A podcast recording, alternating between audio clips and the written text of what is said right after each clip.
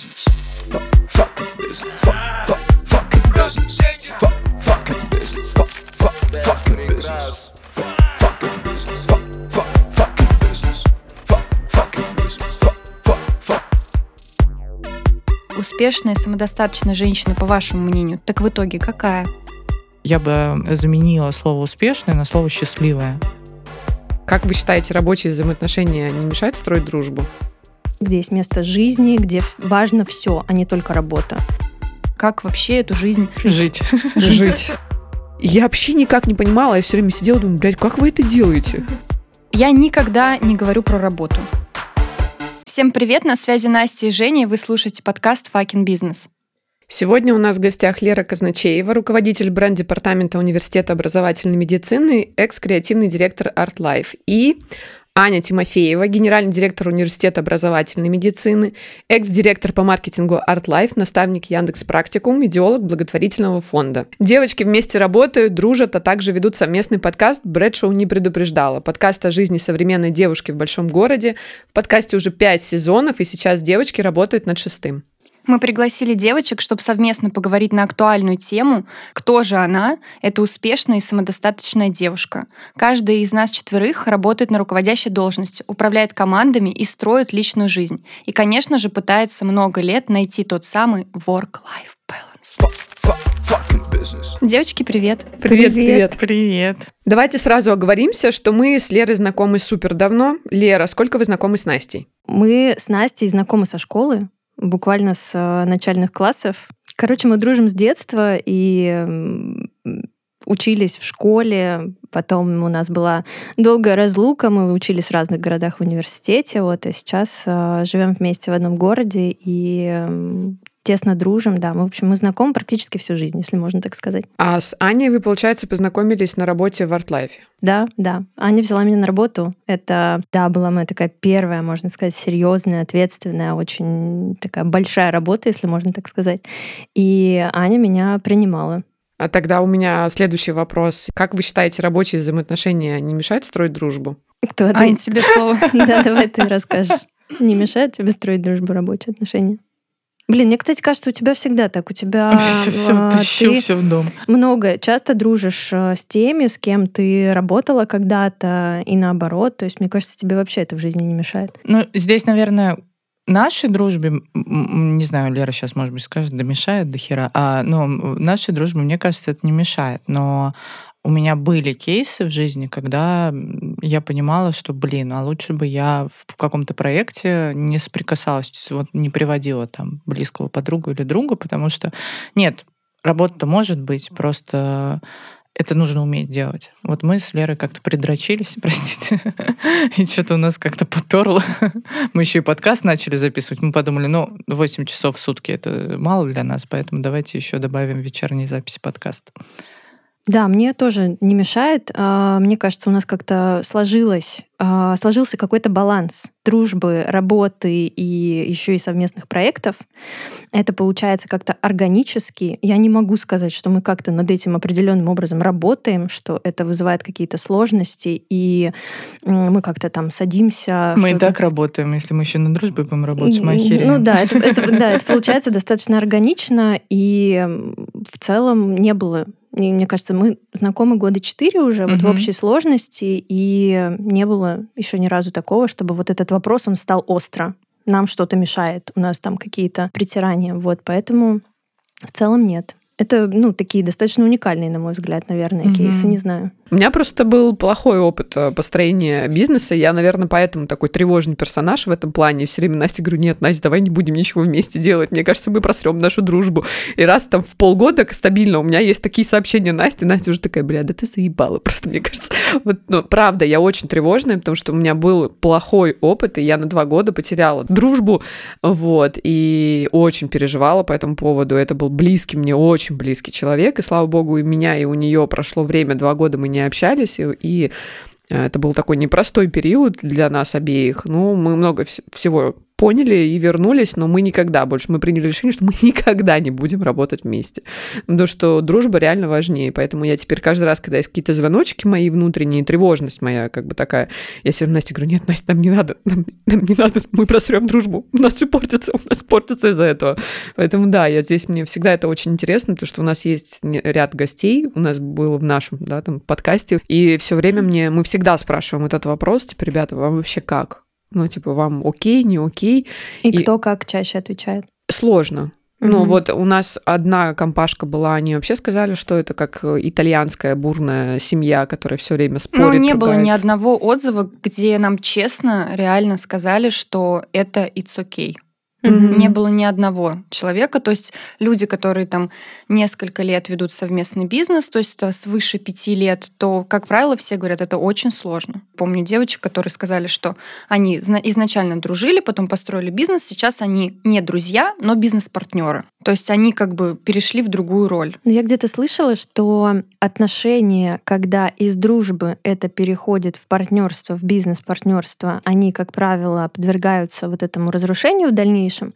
А когда сначала партнерство, например, угу. вы там как-то встречаете Работаете друг вместе. друга, вы начинаете сначала вас связывают только бизнес-отношения, партнерские отношения, а потом из этого рождается угу. дружба, такие отношения гораздо прочнее, чем первый вариант. Поэтому, может быть, еще вот в этом вот ну, в этом да. суть. Мне кажется, здесь еще вот этот вопрос work-life balance, потому что когда ты проводишь с человеком много времени на работе, тебе кажется, что вы много времени проводите, но это другой формат времени, поэтому вот угу. в таких взаимоотношениях нужно выделять время на то, чтобы сходить куда-то, посплетничать, посидеть, да, поговорить 100%. не о работе и так далее. Обычно люди, они такие, ну мы и так 8 часов с тобой да, плечо да, да. к плечу, угу. зачем нам там выходные проводить угу. вместе или еще что-то? Мне кажется, вот это нарушает. Но раз мы разговаривали про work-life balance, баланс вообще? Скажите, как у вас с этим понятием, насколько вы вообще достигли дзена и баланса? Я бы Ане предложила здесь рассказать про свой опыт, потому что у меня, э, если честно, он не очень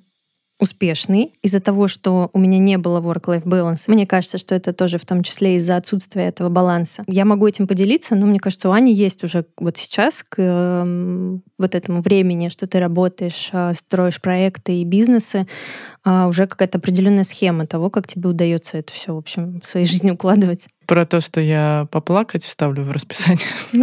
Следующий. Я видела какой-то мем, типа, когда ты даже поплакать, типа, ставишь в расписание на следующий месяц, потому что у тебя нету времени на это. Я много читала, да, я в какой-то момент столкнулась в своей жизни с несколькими этапами выгорания. Там в первый раз, когда столкнулась, это было давно, больше 10 лет назад.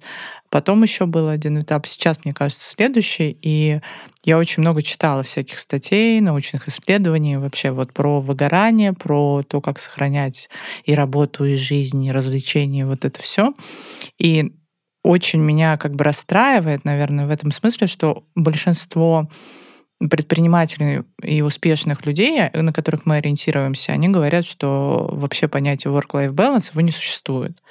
Что типа, ребята, забудьте про это, в современном мире уже так не работает, нужно просто там типа работать и вот, ну там, жить жизнь и все это совмещать, и не, не искать какой-то баланс. Но я могу по себе сказать, что абсолютно точно моя креативность на работе да не только на работе, там, в наших проектах, которые мы создаем, там, в любых идеях, которые я делаю, она абсолютно точно зависит от количества отдыха в моей жизни. То есть отдыха полноценного я не беру за отдых выходные, а, потому что, ну, как бы в современном мире выходные мы обычно там вписываем все, что есть в нашей жизни, да, там, стоматолог, не знаю, почитать и спортзал, ну, то есть я не считаю выходные отдыхом.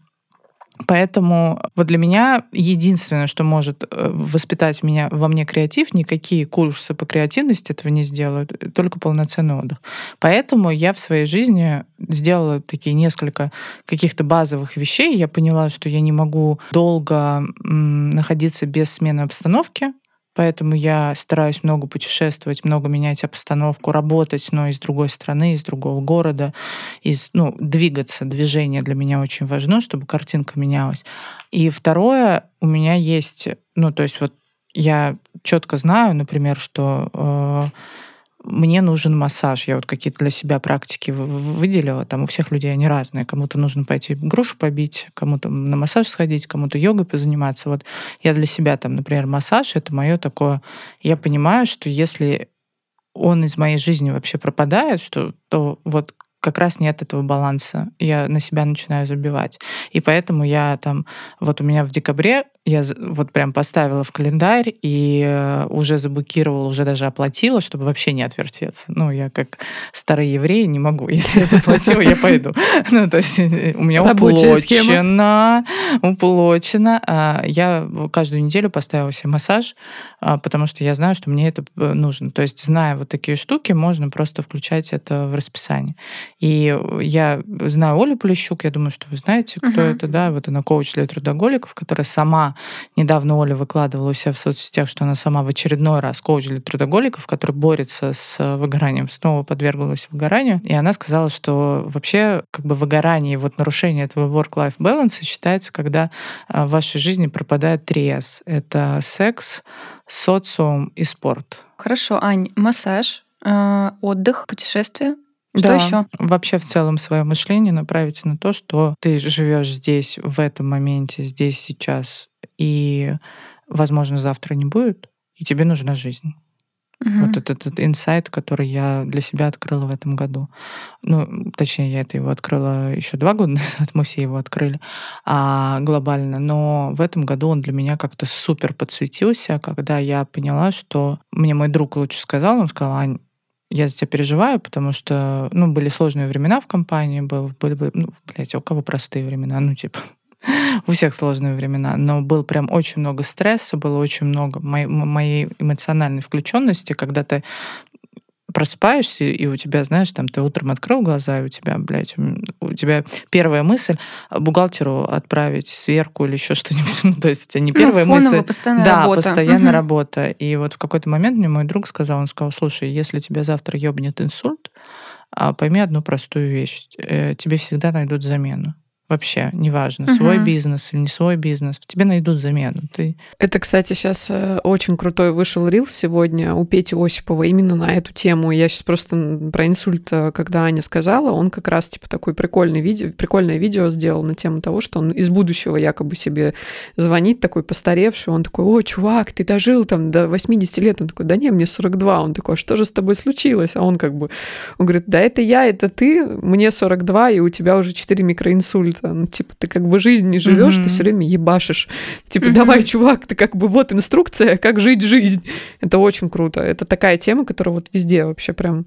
Mm-hmm. Стрёмно. Мне просто... Да, стрёмно. Мне, мне реально стало страшно, потому что и я в какой-то момент такая, блин, это же реально. То есть тебя, тебя заменят, вообще там, ну, твой бизнес там, возможно, закроется, если ты предприниматель своего бизнеса, не управляешь компанией, а предприниматель а твоя жизнь просто, ну, как бы, она закончится, угу. она закончится, или качество твоей жизни изменится. И я такая, вау, я, ну, как бы не хочу. Я хочу эту жизнь проживать. Вот и так уже, там, мне 34 года, я уже себя храню немножко. Но в том, ну, в том плане, что я уже так, уже как бы, уже 34, я говорю. Ну, то есть глобально я понимаю, что вот этих активных лет жизни, их становится все меньше и меньше. Да, мы все будем на пенсии красивые, замечательные, богатые, сидеть где-нибудь в Альпах, пить просека, мы понимаем. Но условно покатать на вейксерфе где-то Э, на океане я смогу ближайшие лет 20. Потом, вероятнее всего, мне будет это сложнее. Угу. Блин, я хочу, я хочу видеть эту жизнь, хочу ее жить. Вот у меня как-то очень четко щелкнуло в голове. И я научилась за счет этого, вот такое, знаешь, осознание. Ты утром просыпаешься, такой, ёб, твою мать, я не хочу. И за счет этого начинаешь свои границы отстаивать в любой ситуации. То есть, когда тебе говорят, ну, пожалуйста, ночью посмотри отчет, ты говоришь, я посмотрю этот отчет с утра, утро, ну, завтра mm-hmm. утром.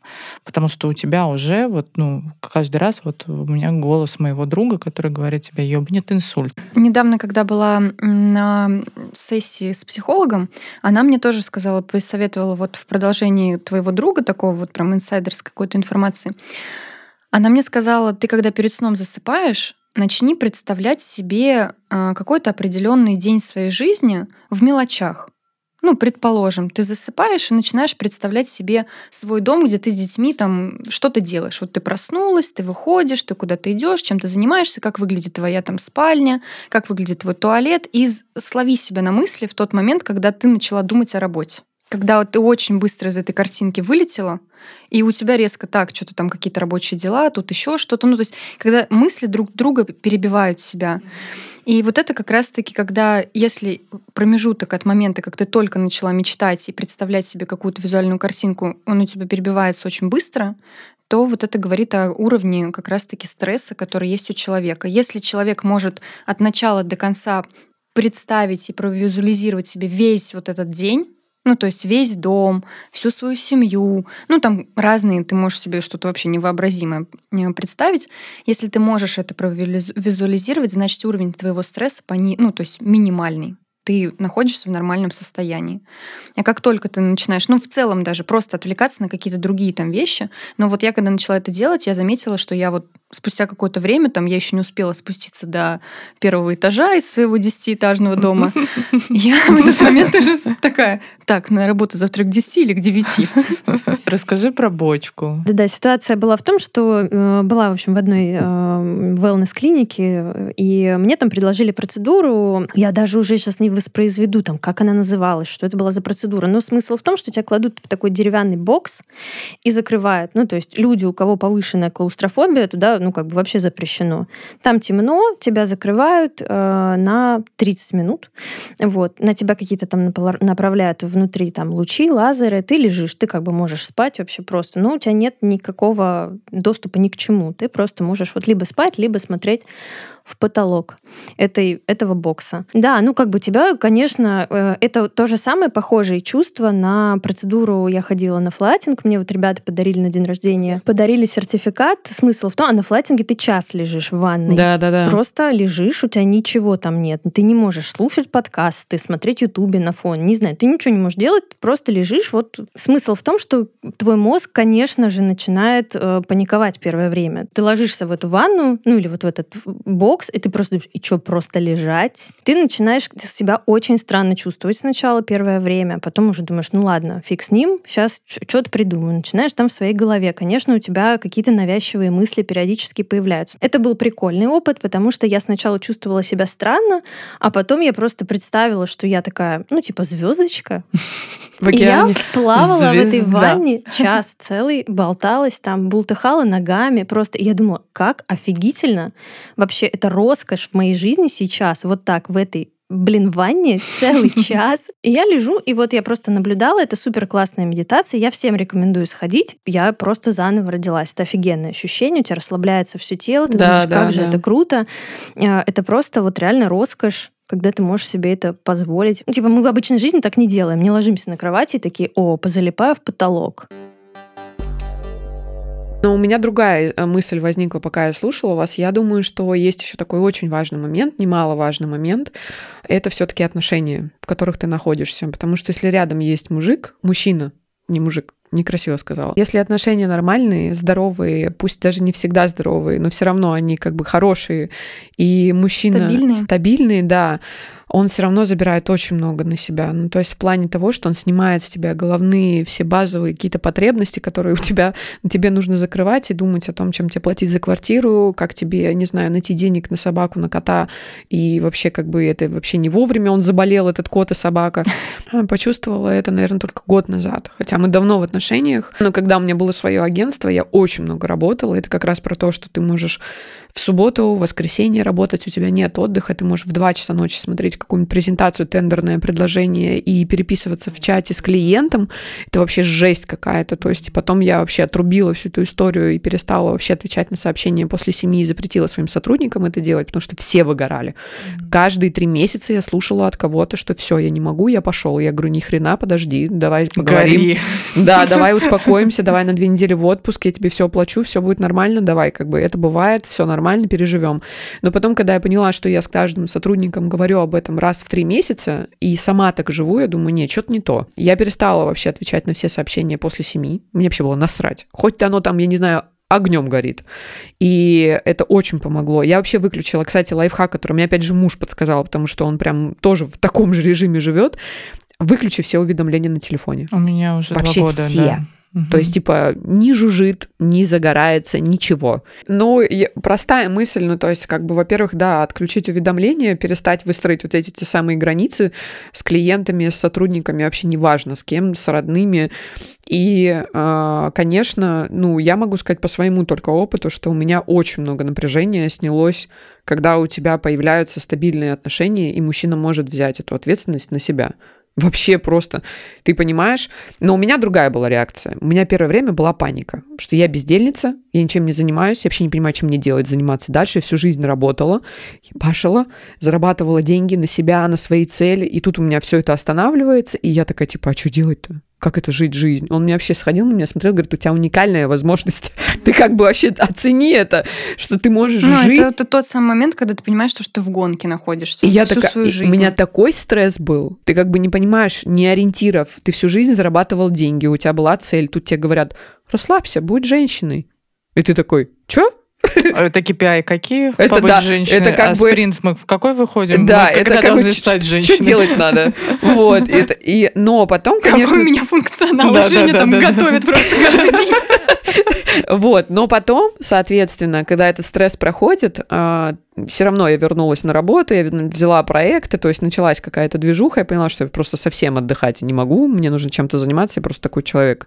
Тоже, кстати, очень полезное знание о себе, вообще понять, что ты хочешь дальше. Это такой, как кризис у меня случился, потому что все ориентиры, они как бы раз и пропали, ты такой не понимаешь, семью заводить, детей рожать, вроде не мое, не, сто- не только мое, скажем так, а что делать тогда? Ну, в общем, такая история была долго, но закончилось все тем, что сейчас я четко понимаю, что нужно работать, нужно уделять время мужу и семье, что тоже на самом деле для меня еще большой вопрос. Это следующий мой этап.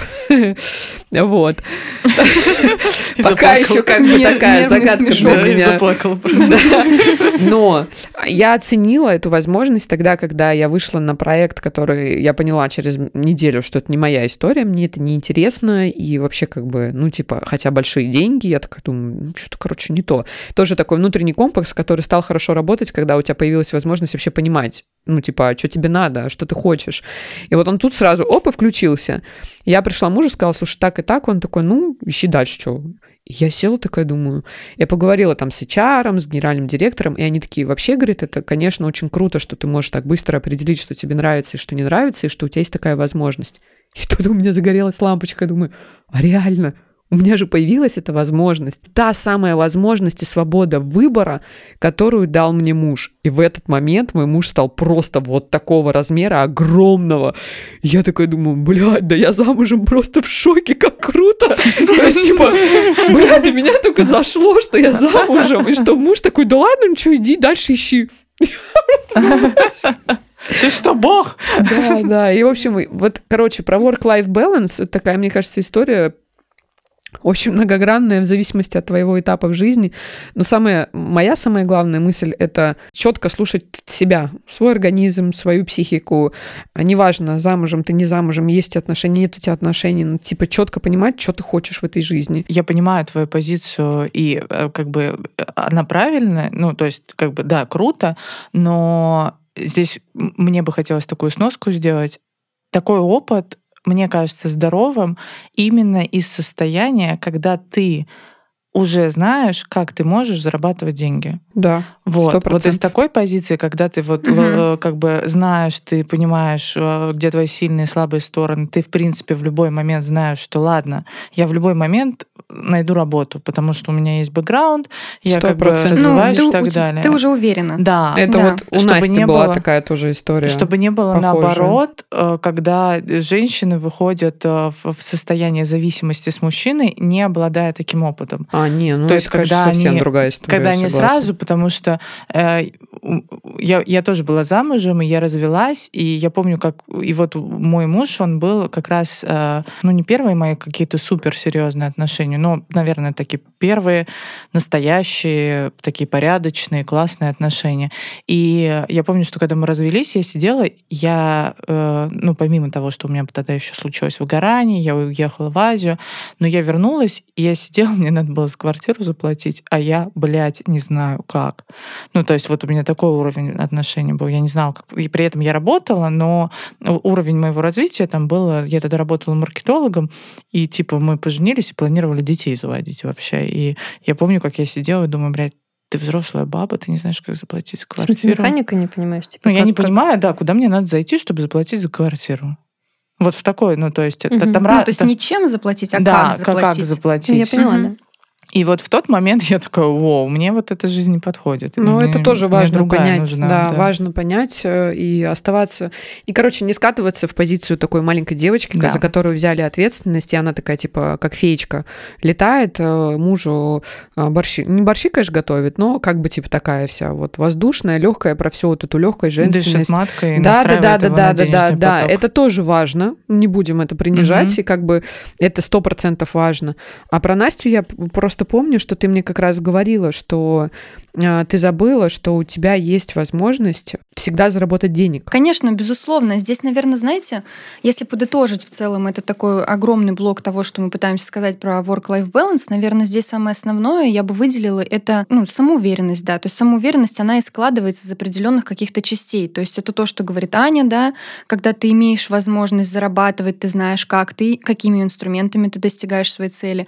Это и поддержка, да, это определенный, так, ну, как колесо баланса, и вот она вся складывается из вот этой самоуверенности. Туда все, и зарабатывание денег, и твоя семья, и, ну, вот все-все-все составляющие, у, у каждого самоуверенность, она по-своему вырабатывается. И, конечно, безусловно, если ты там девочка, и ты а, зависишь от своего мужчины, ты в целом ничего не умеешь делать, у тебя, ну, ноль самоуверенности. У тебя самоуверенность, У она в тебя нём. писечка Ну, красивая. Ну, да, но она как бы, ты, самоуверенность, она, это отражение твоего мужчины, и ты как бы на него опираешься да. максимально, у тебя своей самоуверенности нет. Вот, поэтому, когда, а, ну, так как мы как бы с вами здесь собрались, мы в целом находимся на той стадии, когда она в каждом есть эта самоуверенность, возможно, грани разные, возможно, у каждого самоуверенность, она проявляется в других вещах, но в совокупности она как бы преобладает. Вот, собственно, мы как бы поэтому и хотим с вами пообщаться и докопаться до вот этих как раз-таки инструментов, да, как вообще эту жизнь Жить. Жить. Могу поделиться здесь в конце своим опытом из той точки, в которой я сейчас нахожусь, а, про work-life balance, про выгорание и про все остальное. Весь последний год находилась вот в этом как раз кризисе самоопределения, потому что ровно год назад практически год в новогодние праздники я проснулась с мыслью, что что-то я делаю не так. Я чувствую очень четко, что что-то идет не так. Вот эта траектория моя, которую я выбирала много лет, она перестала как бы приносить мне удовольствие, это не то, куда я иду. И я весь год, я дала себе еще тогда время, год, я думаю об этом, и самоопределяешься. пытаюсь понять, что, что меня все-таки беспокоит, что не так вообще. Вот сейчас я примерно начинаю понимать, уже сформулировала как будто окончательно для себя, почему случилось это выгорание, почему случился этот кризис и что к нему привело. Когда я начинала свой путь в карьере 6 лет назад, я поставила себе цель очень четкую а, доказать себе и всем, что я могу что я в своей карьере и в жизни добьюсь определенного уровня.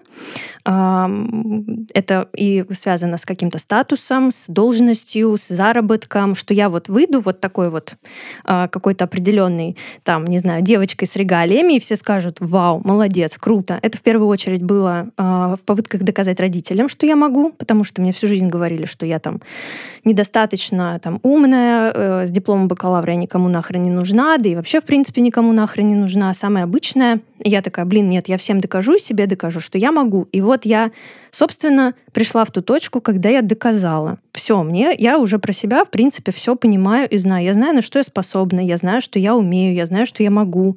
Я прекрасно оцениваю адекватно свои какие-то способности и возможности. У меня есть реально вот этот весь инструментарий, который может мне помочь зарабатывать, развиваться. Я доказала, и чё?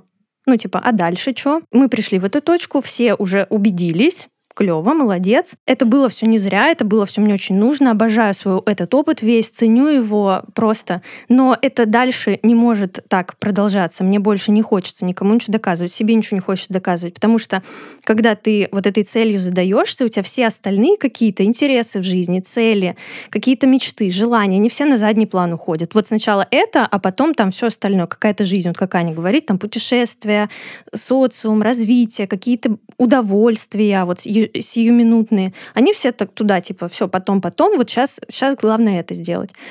И ты как бы сейчас приходишь просто в ту точку, что ты такой, блин, ну, надоело уже этим доказательством заниматься. Это отнимает очень много сил, очень много энергии, и ты вообще просто понимаешь, что нужна какая-то новая стратегия, и хочется как-то по-другому, и хочется в удовольствие, из любви, из радости, из каких-то других ощущений и состояний, нежели как это было тогда. Вот этот кризис у меня, видимо, случился, когда я поняла, что вот это все старое, оно уже э, не работает, нужны какие-то новые рельсы, по которым надо ехать. И вот сейчас я пытаюсь там этот вектор, эти рельсы там куда-то себе направить. Если говорить про work-life balance, вот в, в такой стратегии, когда у тебя есть что-то одно, ты туда упулился, а если это еще и работа только, а все остальное, оно где-то вот там по, по пути, оно work-life balance не будет. Он случается только там, где есть другие еще интересы, где есть место удовольствия, где есть место жизни, где важно все, а не только работа.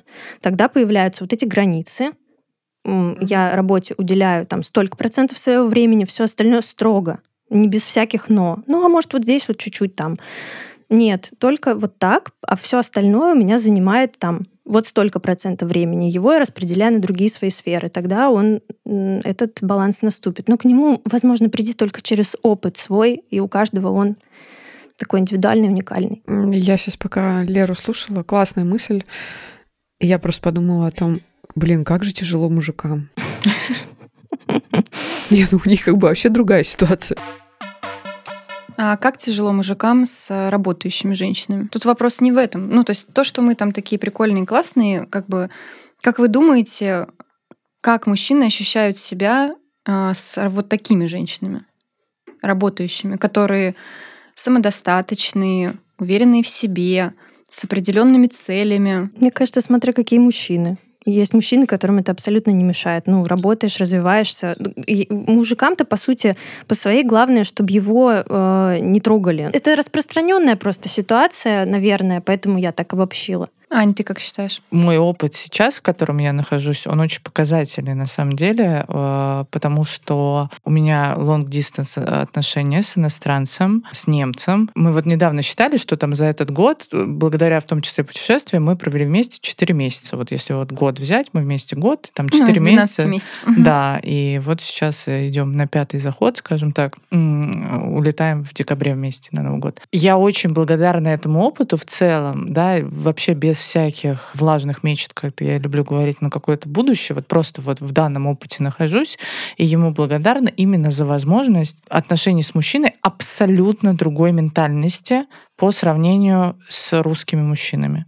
Вот человека воспитали совершенно в другом мире. Это вот, вот в первую очередь это абсолютная честность, я не знаю, может быть, он, он такой, да, то есть я вот сейчас говорю, у меня там uh-huh. немного иностранцев был, один, поэтому я могу сказать, это абсолютная честность и открытость и прямолинейность в разговоре, то есть когда тебе что-то не нравится, ты, ты об этом говори.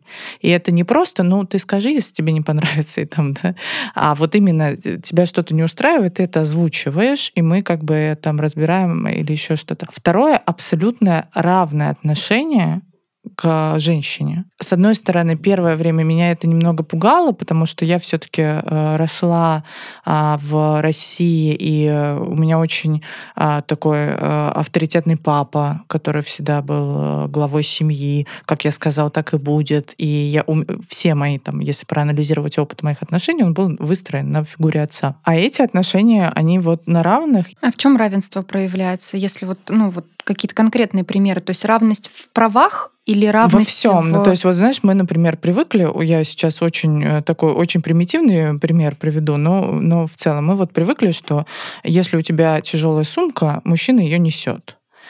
А Рома мне сказал один раз такую фразу, мы как-то коснулись этого, он говорит, ну, слушай, если у тебя тяжелая сумка, э, ты должна позаботиться, чтобы она была такой, чтобы тебе было легко ее нести. И Логи... я такая, логично. Воу, то есть в моей голове вот, вот некоторые паттерны поведения, которые я знаю, есть у меня на основе жизни в России и взаимодействия с мужчинами вот такого воспитания, они, знаете, они какие-то вот... Ты даже не можешь их выложить на стол, потому что они просто... Ты привыкла, что тебе и пакет донесут, и дверь, ну, откроют, но это не про открывание дверей. Там Рома открывает двери и носит мои сумки по, по итогу.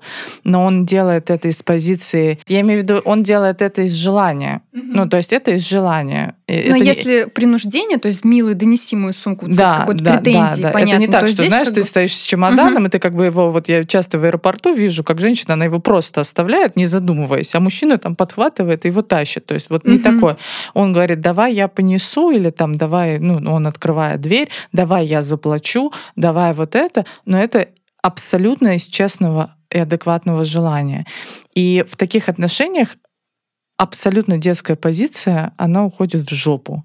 Ну, то Мгм. есть ты не ребенок, и с таким мужчиной ты ребенком быть не можешь, потому что он сразу такой, «Ань, ну, ты взрослый там человек, почему ты ведешь себя так? Ну и скорее для мужчины, для такого не будет, э, ну, так, женщина с такой позицией Да, не интересно, ра- потому что, да, ему просто будет скучно, ну, Да, в целом, да, да, нечем да, то есть, обмениваться. Типа, зачем? И, и, вот за счет этого опыта я ему очень благодарна, потому что я во всех отношениях, то, о чем Женя говорила как раз, я во всех была вот же, э, в детской позиции. В большинстве своих отношений серьезных я была в детской позиции. Да, я могла там руководить э, э, всем маркетингом фестивалей, на которые приходили 50 тысяч человек, но при этом дома я бы- была просто, у меня было абсолютно, я вот, у меня лапки. Пожалуйста, кормите меня, носите на ручках, вот так. А сейчас я чувствую в этом огромную силу. И за счет этого вот Рома прилетал в Москву, и он пришел на э, мероприятие, которое мы делали в университете у нас. Я там давала лекцию, и э, как бы, ну, в целом, да, он пришел в университет, которым я руковожу, вот моя команда и так далее. И я увидела, насколько у него большая искренность и радость за меня. Она абсолютно честная, потому что мы с ним письками не меряемся, мы с ним на равных. Сейчас понимаю, что вот как-то, я не знаю, Вселенная, Бог, кто-то кто сверху увидел в целом меня и дал мне этот опыт именно для, вот, для осознания моей силы, что есть люди, есть мужчины, которые будут тебя такой, какая ты есть, сильный, самодостаточный, целеустремленный, любить. Тебе не нужно никак подстраиваться. Тебе не Мгм. нужно вот быть вот этой кошечкой, которая милый, а пожалуйста, понеси там. Да нет, блядь, я могу этот чертов чемодан, я вообще все могу сама. Ну да, там, Мгм. там типа мне хо- хочется увидеть искренность со стороны мужчины, мне не хочется играть в кошечку. Я становлюсь кошечкой, когда я вижу искренность. Когда я там я недавно с Ромой э, разговаривали, я говорю, я помню момент, он у меня очень от- э, отпечатался, когда я улетала из Берлина, и я, мы всегда провожаем друг друга у трапа, и я уже прошла, уже прохожу досмотр, и я поворачиваюсь, и я вижу его искреннее лицо, не показушное никакое, где он мне посылает поцелуй и машет, хотя он мог уже уйти 150 раз, потому что я уже достаточно далеко. И вот этот отпечаток, он мне... И в этот момент я становлюсь кошечкой. В этот момент у меня текут слезы по глазам, потому что я думаю, блядь, как... Ну вот я девочка, вот в этот момент. А не где ты там, знаешь, на работе ты там хуев подрядчикам а, проставила за то, что они тебе там сметы вовремя не пере... А потом ты такая, но я слово жопа не говорю, простите, извините, мы тут литературные вечера, я вообще прилично. Нет, я вот такого не люблю. Поэтому как бы мой такой профит сейчас на данный момент я понимаю, что да есть такие мужчины, которые могут воспринимать, э, я уверен, что и в России есть. Ну, то есть Сто процентов. Короче, пока вы меритесь письками, и пока кто-то из вас пытается доказать, кто здесь главный, вы всегда будете в созависимых отношениях, и вы всегда будете проваливаться. То он в ребенка, то ты в ребенка. Когда вы отсоединяетесь и условно реально понимаете, что вы два взрослых человека, которые вообще-то самостоятельные, самодостаточные, и все у вас в порядке, а, вот в этот момент начинаются нормальные здоровые отношения, и ты права, что именно в этот момент тебе не надо строить из себя кошечку. Потому что у меня была ровная история про то, что днем я раздавала пиздюлей, а вечером мне надо было как-то переобуться, блядь, к приходу мужа. И, с стать пирогом стоять Да, в платье с и стать пирогом. кошечкой. Я вообще никак не понимала. Я все время сидела, думаю, блядь, как вы это делаете? Я Да, не вокруг еще столько вот понимаю. этих всех Да. там. Вы вот должны, там вот ты заходишь в квартиру, снимай с себя вот эти все твои яйца железные, скидывай их, и вот заходи, и ты такая там вся. Ну, сказать, это, это еще, главное, там какие-то психологи, мужики, типа, говорят. Скидывай нахрен эти яйца, потому что ты с этими яйцами никому никогда нужна не будешь. И будешь Будешь одна с кошками. Будешь блин. одна со своими яйцами и с кошками, да, сидеть. Э, и Ты вообще- думаешь, блин, прикольно, конечно, и ты загоняться начинаешь. Как? Реально, ну, многие Я не умеют женщины это делать. Я не женственная, да, я какая-то там не такая. У меня ровно был такой опыт, потому что я очень долгое время пыталась, типа, из себя, простите, высрать эту женственность, которая по факту мне в тот момент времени, ну, она просто была невозможна, потому что у меня было, ну, блин, бизнес, который растет, сотрудники, ответственность, блядь, деньги, куча всякого геморроя, и ты, и ты такая, и такая, типа, в 7 часов такая, оп, и фичка. Это была такая борьба. Девочки, пять лет борьбы. Просто жесть. Я в какой-то момент уже устала. Это просто, это застрелиться можно, это уничтожение друг друга в какой-то момент, просто устаешь от этого. И это был реально кризис, когда мы поняли, что нет, видимо, надо как-то это что-то расходиться, либо уже как-то решать этот вопрос. И слава богу, у нас хватило все-таки сил и мозгов э, заниматься с психотерапевтами по раздельности, и у него есть прогресс, у меня есть прогресс, и вот это вот э, выстраивание тех самых границ из позиции того, что ты не маленький ребенок, который проваливается и все время нужна ему помощь, либо ты мамка, которая говорит, блядь, иди к врачу сходи, заебал. Ну, типа вот, ну, причем капает ему на мозги, типа, как мамка. А, Или берет лишнюю ответственность, принимает решения за мужика. Они тоже такие хитрые. Они периодически такие, ну да-да, побудь мамкой. Мы хотим мамку. Вот. Ну, у меня, по крайней мере, бывает такая история. Я прям себя ловлю на этом моменте и думаю, не-не-не, не-не-не-не. Тут вот этот вопрос про мамку, мне кажется, многие мужчины, они даже не замечают, что они это делают. Они Да. вообще даже не Они замечают всю этого. жизнь так живут. Они всю жизнь так живут. Да. Ну, то есть для них это просто естественная позиция. Тут вопрос, как сама девушка себя поставит перед этим мужчиной. И тут вот они как раз-таки начинают в эту... Ты его как бы заталкиваешь в эту взрослую позицию. Потому что мужчины, они все такие, я хочу, чтобы ты мне готовила. Мне мама готовила. Да, да, да. А еще хочу, чтобы ты носки стирала. Мне мама стирала носки. У меня, короче, э, одна подруга всегда говорит такую фразу, что с мамой сексом не занимаются. Это правда. Вот, что как только ты в эту позицию заходишь, и у нее тоже был как раз-таки такой опыт с мужем, они много лет вместе, и она говорила, что у них был тоже такой опыт, когда в какой-то момент она взяла на себя эту роль и ее несла. Вот это вот к врачам записывала его, говорила, что ему нужно вещи погладить, переодевала его постоянно, там что-то меняла красивого, чтобы он был красивенький. Да, да. А самое обидное в, в этих всех историях, когда ты в какой-то момент вот это все сделала, как мать отработала, и он такой, мам, спасибо, я пошел, там Лена. Короче, про работающую женщину вопрос долгий. Настя, а расскажи, расскажи про знакомство. Я, получается, э, как правильно говорят, когда одинокие, но не одинокие? Сингл. Э, да, Сингл. О, точно. Блять, это же Сингл. вообще Сингл это по-другому. модно, это по-другому Да. звучит. Да, да. ну ладно. Я сингл э, на протяжении там чуть больше года. Вот. И первое время я э, как-то вообще в целом за весь этот год, если так проанализировать быстро, то я никогда не говорю про работу. Мгм. Вообще никому. Ну, то есть для меня, и вот, возможно, это предыдущие отношения дали такой отпечаток, но я перестала говорить вообще про работу. А, Если я представляюсь, вот мое как бы классическое представление, привет, я Настя, я классная девчонка, ха-ха, хе-хе, все. Ну, то есть минимум мозга. Ну, то есть сейчас блистать я не буду. Даю тебе пространство для того, чтобы ты меня удивил. Ну, и вот с этого начинается как бы Удивление. ну, удивление, да. То есть я такая, хорошо. И вот как бы я там смотрю, наблюдаю, как себя мужчины ведут, как они проявляются. Но они спрашивают, а чем ты занимаешься? Ну, когда в каком-то общении подходит вопрос к чем ты занимаешься, я так очень скромно говорю, что вот я там вот, ну, вот столько-то лет вот этим занимаюсь. Ну, я вообще вообще там... Потому что я передавливаю этим. Про работу я начинаю давить, я начинаю немного прессовать Мгм. человека, и я вижу, как он такой, ну, бля, я не вывезу ее. А, Поэтому сейчас я как-то стараюсь про работу в целых, в общих чертах рассказать, чем я занимаюсь, какой у меня там, ну, вообще, что именно, чем занимается компания, какие у нас там какие-то ближайшие проекты. Вот. И на этом как-то им комфортно. То есть они такие, ну, молодец, как бы на квартиру зарабатывает Мгм. там денег, скорее всего, ну, если будет просить, то немного. Ну, то есть и как бы им комфортно. Вот. Но у меня другой момент. Симпатичные парни, которые мне нравятся, они, как правило, Женаты. да, блядь. Я знаю этот, да. И Потому вот этот что период- хороших парней щенками разобрали. Ну, вот и, короче, серьезно, прикол да. в том, что ты вот прям смотришь, ты думаешь, блин, мужик моей мечты. И возраст хороший, он, скорее всего, осознанный, и уже такой прям вот прекрасный. Ты знакомишься с ним. И они еще суки, они не говорят, что они женаты. То То есть я столкнулась с тем, что вот у меня было там несколько итераций.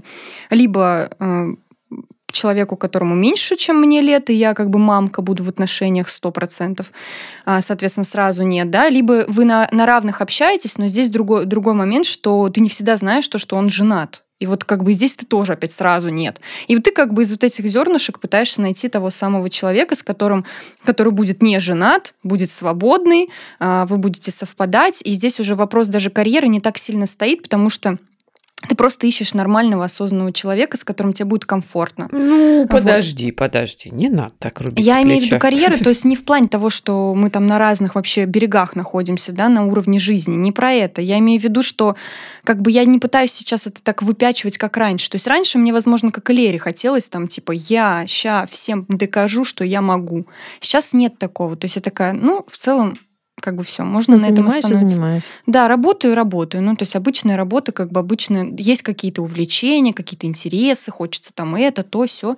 Но как бы на отношения не особо хочется это транслировать. То есть я вот, то есть если раньше первое, о чем единственное могла рассказать, это про работу, да, да это просто нужно игра научиться, потому что игра. я за 28 лет, я в целом была всегда такая, а, нужно оплачивать, нужно, ну то есть мамка. у тебя какие, да и даже не мамка, ты просто постоянно вынужден бороться а, за право на существование, на, за право каких-то желаний, ты постоянно, тебе как бы родители еще дали такую планку уровня жизни, и ты такая, так, ну как бы в 30 я должна уже быть с детьми, с какой какой-то классной mm-hmm. семьей, у меня есть какая-то вот такая модель поведения. И, конечно, тебе сложно, ты как бы выходишь, и ты начинаешь зарабатывать быстрее, тебе нужно, тебе надо путешествовать, и тебе все это надо все, потому что родители, они показывали, что, ну, то есть у меня пример такой, что вот родители, они показывают, что мы хорошо живем, мы все друг другу покупаем, любые желания, любые стремления, и я тоже такую семью хочу, в которой дети ни в чем себе не нуждаются. И ты такая, э, как бы каждому парню, ты готов в этот поезд? Он такой, ну нахуй. И ты такая, хорошо, я сама. Как вы считаете, Аня с Лерой успешная, самодостаточная женщина, по вашему мнению? Так в итоге какая? Ты заебанный. Как правило, Уставшая. Да не знаю. Я не могу себя назвать э, успешной, самодостаточной, наверное, сейчас, в текущей точке. А, по моему субъективному мнению, у меня же есть какое-то свое субъективное, какая-то своя планка, к которой я стремлюсь, пока я к ней только иду. И я думаю, что с опытом, с возрастом я приду к этому ощущению. Оно у меня сейчас уже сформировывается достаточно так сильно. А, мне нравится моя жизнь, и мне нравится... Короче, я считаю, что не только женщина, но и любой человек самодостаточен тогда, когда он первое, занимается тем, что он любит, и тем, что он хорошо умеет делать, он получает кайф и удовольствие от того, чем он занимается. Это про какую-то деятельность, профессиональную реализацию.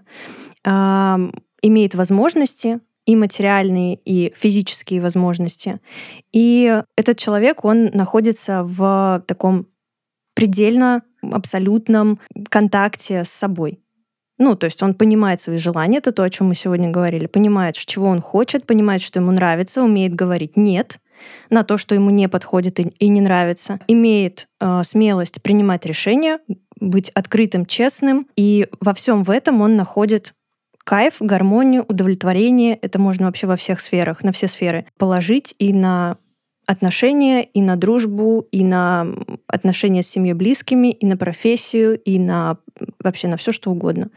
Наверное, как-то так. Не, не обманывать себя, быть в контакте с собой, знать свои сильные стороны, выбирать то, что нравится, отказываться от того, что не нравится. Каждый день вот эти мелкие выборы, в которых ты уверен, а, даже если твое решение, твой выбор приводит тебя к какому-то отрицательному результату, ты имеешь смелость и решимость сказать, блин, это была ошибкой, но я знаю, или там я понимаю примерно, как это исправить, ты берешь ответственность просто на себя за свою жизнь и строишь ее такой, какая она тебе нравится, какой, какая она тебе, не знаю, какой она тебе подходит.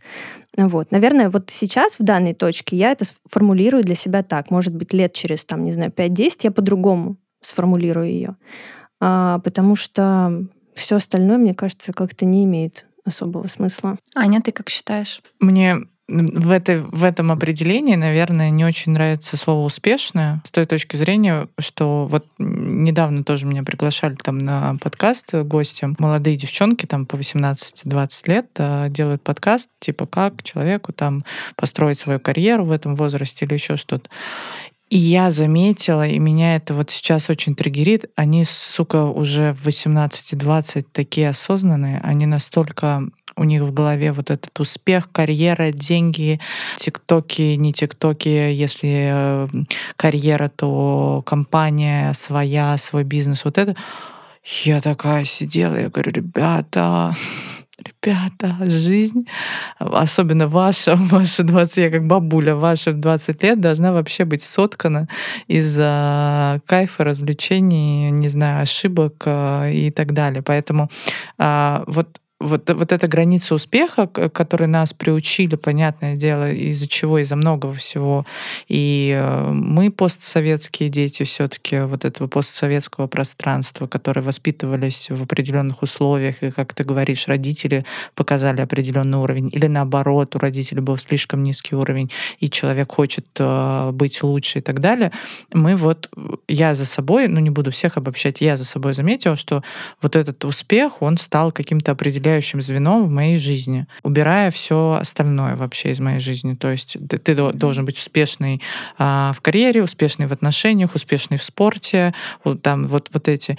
И а, мне кажется, что я бы заменила слово успешное на слово счастливое. Вот, по моему мнению, должна быть счастливая, самодостаточная женщина. И вот счастливая, самодостаточная женщина, она априори в той или иной сфере своей жизни, которую она сама выбирает, не опираясь на социум, не опираясь ни вообще ни на кого, вот слушая исключительно себя, она априори становится успешной в той сфере, которую она выбирает, она априори становится классной, а, яркой, проявленной, такое модное слово сейчас проявленной надо быть, тоже нам навязывают, надо проявляться, да на кой хуй, простите, вообще сейчас мы все будем проявляться, ну типа счастливая, самодостаточная, здесь, наверное, более для меня определяющим слово самодостаточно, потому что я вижу очень часто в жизни среди а, своего окружения, там, а, среди каких-то знакомых и так далее, когда женщина себя под тем или иным причинам э, ставит в такую ситуацию, когда она не может быть самодостаточной. А мне кажется, вот это главная ошибка, которую может вообще женщина допустить. Э, вообще любой человек, да не женщина, только угу. мужчина тоже. Если ты, не, вот как я была в ситуации, если ты не знаешь, как оплачивать счета, если ты не знаешь, как ты можешь заработать деньги, если ты не знаешь, как, как что-то делать, ты в детской позиции, из которой надо выходить. И э, я бы сейчас э, для себя это определение вывела таким образом, ну вот просто кайфуйте от... Э, Жизнь одна. Реально. Это реально так, это мой лозунг. Ты же моя хорошая. Реально, это мой лозунг на 24 год, потому что я вот к концу 23-го, я прям такая типа да ёб твою мать, ну, устаешь от успешного самодостаточности, устаешь от карьеры, устаешь от э, особенно женщины в руководящих позициях. Вот мы с Андрюхой, с нашим видеографом и э, продюсером подкаста разговаривали как-то, и он говорит, Ань, вот ты SEO, там, ну, типа, у тебя следующий шаг какой? Я говорю, э, типа, Андрей, в этом и вся проблема. Я говорю, когда ты на какой-то позиции, типа ты начинающий, ты джун, у тебя там вообще вся, вся линейка впереди, у тебя цель понятна. А когда ты уже руководитель, у тебя уже другие цели приходят. И вот из этой позиции реально хочется быть счастливой. Просто mm-hmm. быть счастливой. Неважно, даже если ты примешь решение закончить карьеру, как я люблю сейчас говорить, и шить ковры, блядь, иди и шей ковры. А давайте поговорим кратко просто про, про итоги. как раз-таки итоги, да. Может быть, каждый из нас скажет какое-то такое, ну, про карьеру и про личную жизнь в совокупности в целом про жизнь свою. Какие, какой-то один такой итог, который вы осознали в этом году? А, если говорить про мой итог, то я уже начала, что для меня 23-й год это вообще был под лозунгом выйти из детской позиции, приобрести э, наконец-то опоры собственные, стать как раз тем самым взрослым, самодостаточным человеком и вообще понять, что ты хочешь дальше. То есть такая как бы, так сказать, не самоидентификация, но какое-то самоопределение. То есть куда дальше-то двигаемся? Потому что да, когда у тебя закрываются, казалось бы, у тебя всегда была... У меня была всегда цель закрыть базовые потребности в виде денег. Ну, деньги такие, у меня как бы цель была деньги. И вот когда она закрылась, у тебя вообще нахер потерялись все э, ориентиры, и вот здесь вот стал самый главный вопрос, чего ты хочешь? Как ты хочешь жить свою жизнь? Че, вообще, какая твоя жизнь дальше? Что, что, что дальше? Очень сложный вопрос. Слава богу, я наконец-таки более-менее нащупываю, куда мне нужно двигаться, и я вообще понимаю, как ее можно выстраивать. Не без, э, так сказать, кочек на пути, потому что это всегда про то, что тебе кажется, что ты сходила к психотерапевту, вышла такая, ну, блядь, я все поняла. Вообще все понятно. Главное, еще и мужу пришла и донесла, что мне все понятно. Он все время угорает надо мной. Вот.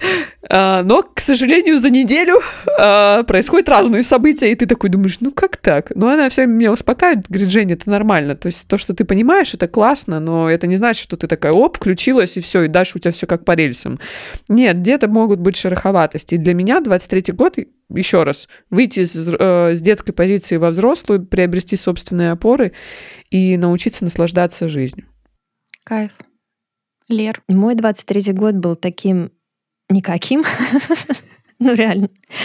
Он был очень непонятным, сложным морально, потому что я тоже не могла очень долго самоопределиться. Я не могу сказать, что я сейчас э, до конца самоопределилась. Какой-то свет в конце туннеля появился. Мне кажется, это уже успех. Каким бы я хотела, чтобы был мой следующий год, наверное, исходя из э, того, что мне удалось там о себе за этот год узнать, мне бы хотелось больше уделять внимание себе, своим желаниям, своим настоящим, вот то, то, что хочется. Я себе даже придумала такую практику. Каждое утро ты встаешь и задаешь себе вопрос, что ты сегодня хочешь. Это может быть вот от малейшего какого-то, вообще, не знаю, кофе попить сейчас, посидеть в тишине, до каких-то глобальных вещей. Ты себе на день пишешь как бы такой условный план, твоих хотелок в течение дня и очень э, четко уделяешь им время и внимание. Не скипаешь их, да ладно, завтра там, через неделю. А очень четко в течение дня себе вот этим хочу, реальным детским твоим вот этим внутренним э, хочу, уделяешь время и прислушиваешься к этим хочу каждый день очень внимательно. И в 2024 году я бы хотела больше делать не то, что от меня ожидают, что я сделаю, и как я отреагирую, и как я себя поведу, потому что это моя стратегия всей моей жизни — быть таким хамелеоном и подстраиваться под э, чужие ожидания, под свои собственные какие-то ожидания, делать то, что от меня, то, что надо, против того, что я по-настоящему хочу делать. Вот. И мне бы хотелось, чтобы вот этих «хочу», которые меня приводят к счастью, к самодостаточности, их было больше, и я им уделяла больше внимания и фокуса, чем вещам, которые мне надо сделать. Потому что, как правило, вот эти «надо» — это очень выдуманные э, штуки. Их можно не делать, их можно пропустить, от них можно отказаться, им можно сказать «нет», их можно, там, не знаю, сделать не сегодня, а завтра. Ну, условно, когда вот это... Аня такая сейчас сидит хорошо. Когда вот это должествование, оно преобладает над э, твоими истинными желаниями, ты у себя, во-первых, берешь все время взаймы, у своего э, ментального состояния. И ты постоянно находишься в компромиссе с собой. Это влечет э, потерю энергии, очень плохо рано или поздно становится. Это и выгорание, и какие-то, в общем, вот эти все последствия. Поэтому, наверное, как-то так. Сейчас я для себя это так формулирую. У меня тоже есть, короче, такая практика. Это с моим энерготерапевтом было разработано. Поделюсь с вами. У нас в, в каждом есть разные личности. Я думаю, ну, как бы мы все сталкиваемся, да, там. Я заморочилась. Я их выписала, ну, типа, я с ними познакомилась. Я пришла как бы к энерготерапевту вот в этом кризисе в очень разобранном состоянии. То есть есть Женя такая, есть такая, есть такая. Вообще непонятно, как их соединить, подружить, самое главное, потому что одна орет, давай бабки зарабатывать, мы уже год сидим, как бы ничего не делаем. Вторая говорит, подождите, у нас тут отношения семья и дети. То есть третья говорит, я вообще рок-звезда, пошло все нахуй, сейчас пойду бухать. Ну, то есть это вообще как бы такой полный мес был. И вот мы, я к ней прихожу, говорю, в общем, вот такая вот у меня ситуация. Она говорит, ну, прикольно, говорит, давай разбирать. И вот мы с ней все это сделали, делали, разбирали, соединяли, в общем, прикольные всякие штуки делали. Но из этого я вынесла такое, я люблю рациональное зерно выносить из всех этих вот этих эзотерических штучек. И у меня есть заметка в Notions. А, Я выписала все свои субличности, как я их назвала, хомячки. Каждый за что-то отвечает, и у каждого есть свои желания. А, Но тут тоже это работает, когда ты себя начинаешь больше чувствовать и вообще понимать, кто сейчас говорит. То есть там говорит Женя ведьма, которая хочет разъебать всех просто вокруг. Или это говорит там еще кто-то, серферша. Вот. И все. И я прям знаю, что вот этот голос, который тут начинает как бы звенеть у меня в голове, это, конечно, блядь, звучит, наверное, странно, но я все время сижу, думаю, так, это кто у нас тут фонит? Кто это у нас тут пытается прорваться во мне, ко мне в голову?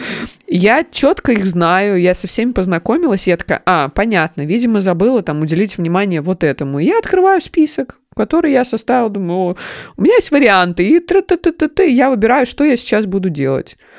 И это офигенно работает. То есть у тебя нет все время, у тебя нет вот этого, ребенку надо уделить внимание внутреннему, ой, тут еще женщина, тут еще тот кто-то, и ты все время думаешь, так, что делать-то? Что делать конкретно? А я, у меня прям все по спискам. Думаю, «М, Открыла, сделала, все, супер, удовлетворилась. Ну, вообще классно. Работающая фигня. Ань, давай расскажи ты. По ощущениям, как будто не только 23-й, но вот 22-й, 23-й, они в такую, в единую, в Ну, какую-то... отдает как-то. Мгм. отдает, и вот я не разделяю 23-й, он у меня в такой единый большой год, в течение, ну, два года за один э, слились. И на фоне всего, что происходит в мире, во- вообще во всем, я реально сделала такой вывод, что что бы ни происходило, вообще не- неважно где, всегда выбирать себя.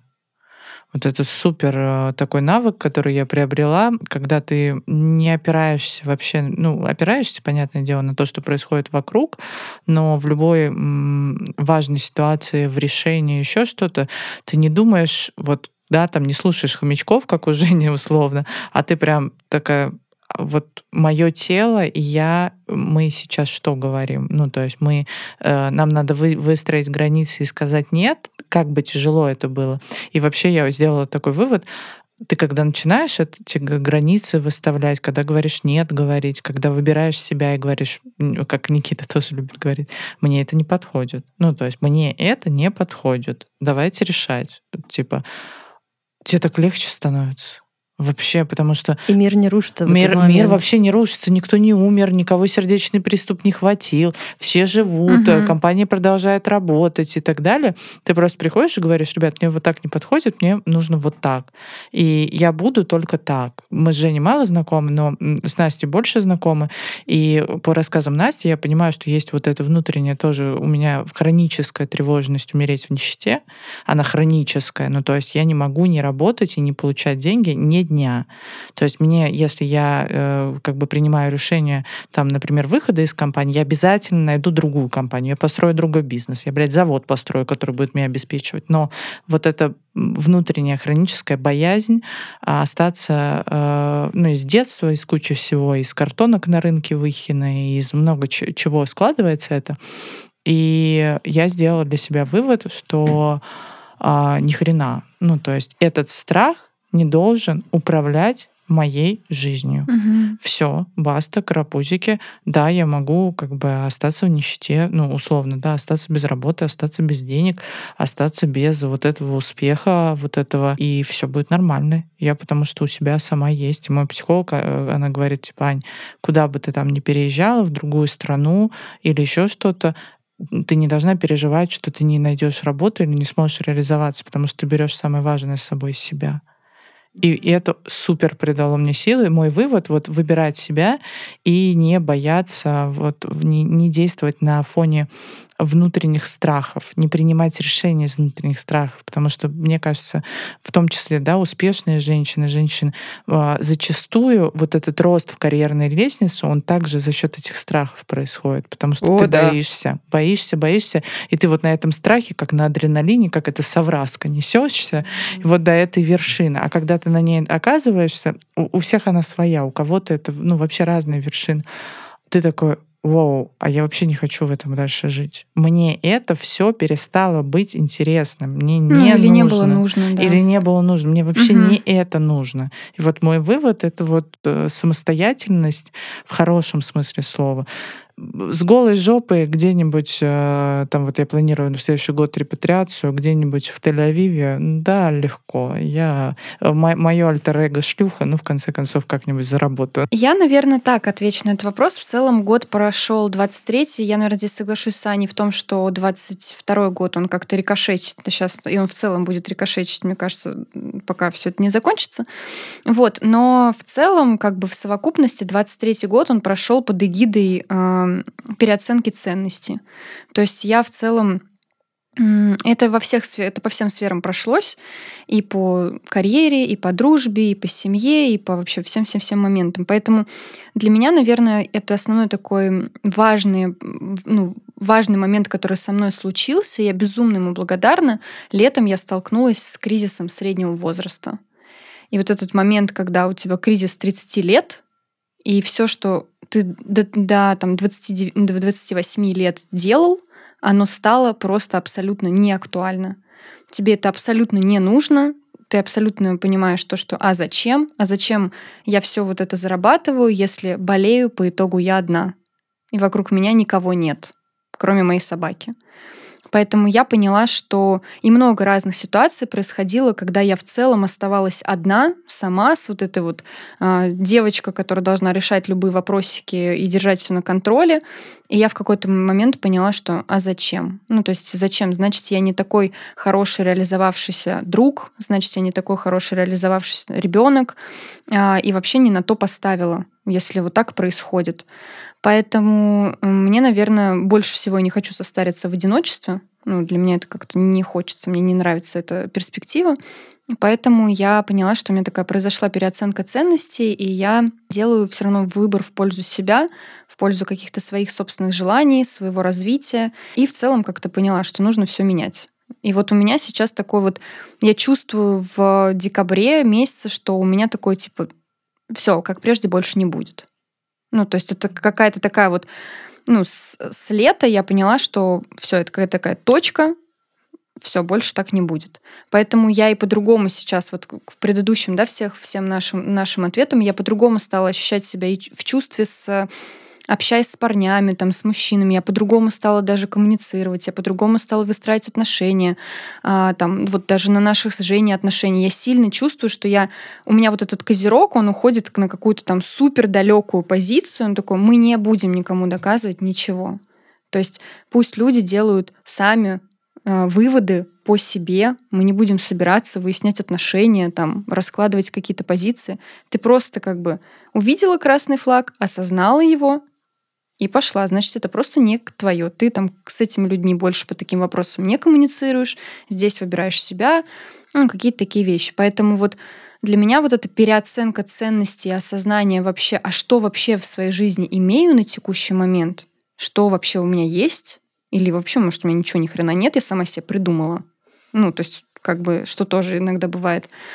Поэтому для меня это было таки, таким каким-то классным моментом. Я бы хотела, чтобы мы с вами через год собрались и Подвели новые итоги? Не, ну, под, не то, что подвели новые итоги, а послушали этот выпуск и смогли сказать, вот э, как оно будет э, Очень через круто. год. Э, Да. Я, мы год назад писали плюс-минус В какой с точке Женей. мы окажемся ровно через год, в конце 24-го, и сможем ли мы в итоге сказать, что, слушайте, да, Да. вот тогда этот выбор был сделан правильно, эти выводы сделали правильно. Очень прикольно. Вот к моменту того, что там посмотри год назад на себя, я недавно переслушала наш выпуск, который мы записывали с Женей год назад. И там как раз-таки я сижу, и Женя мне задает вопрос. То есть ты себя никогда не видела такой, знаешь, не работающий там или работающий 3-4 часа на Бали, вот ты просто в комфорте, женщина, самодостаточная, но при этом ты как бы не ебашишь. И я такая, Женя, я никогда себя такой не видела. И не представляю. И я слушаю, такая думаю, ты чё, дура? Просто как бы я на тот момент, сам факт, я девушка, которая просто работает. И это основная ценность, которую я за собой несу.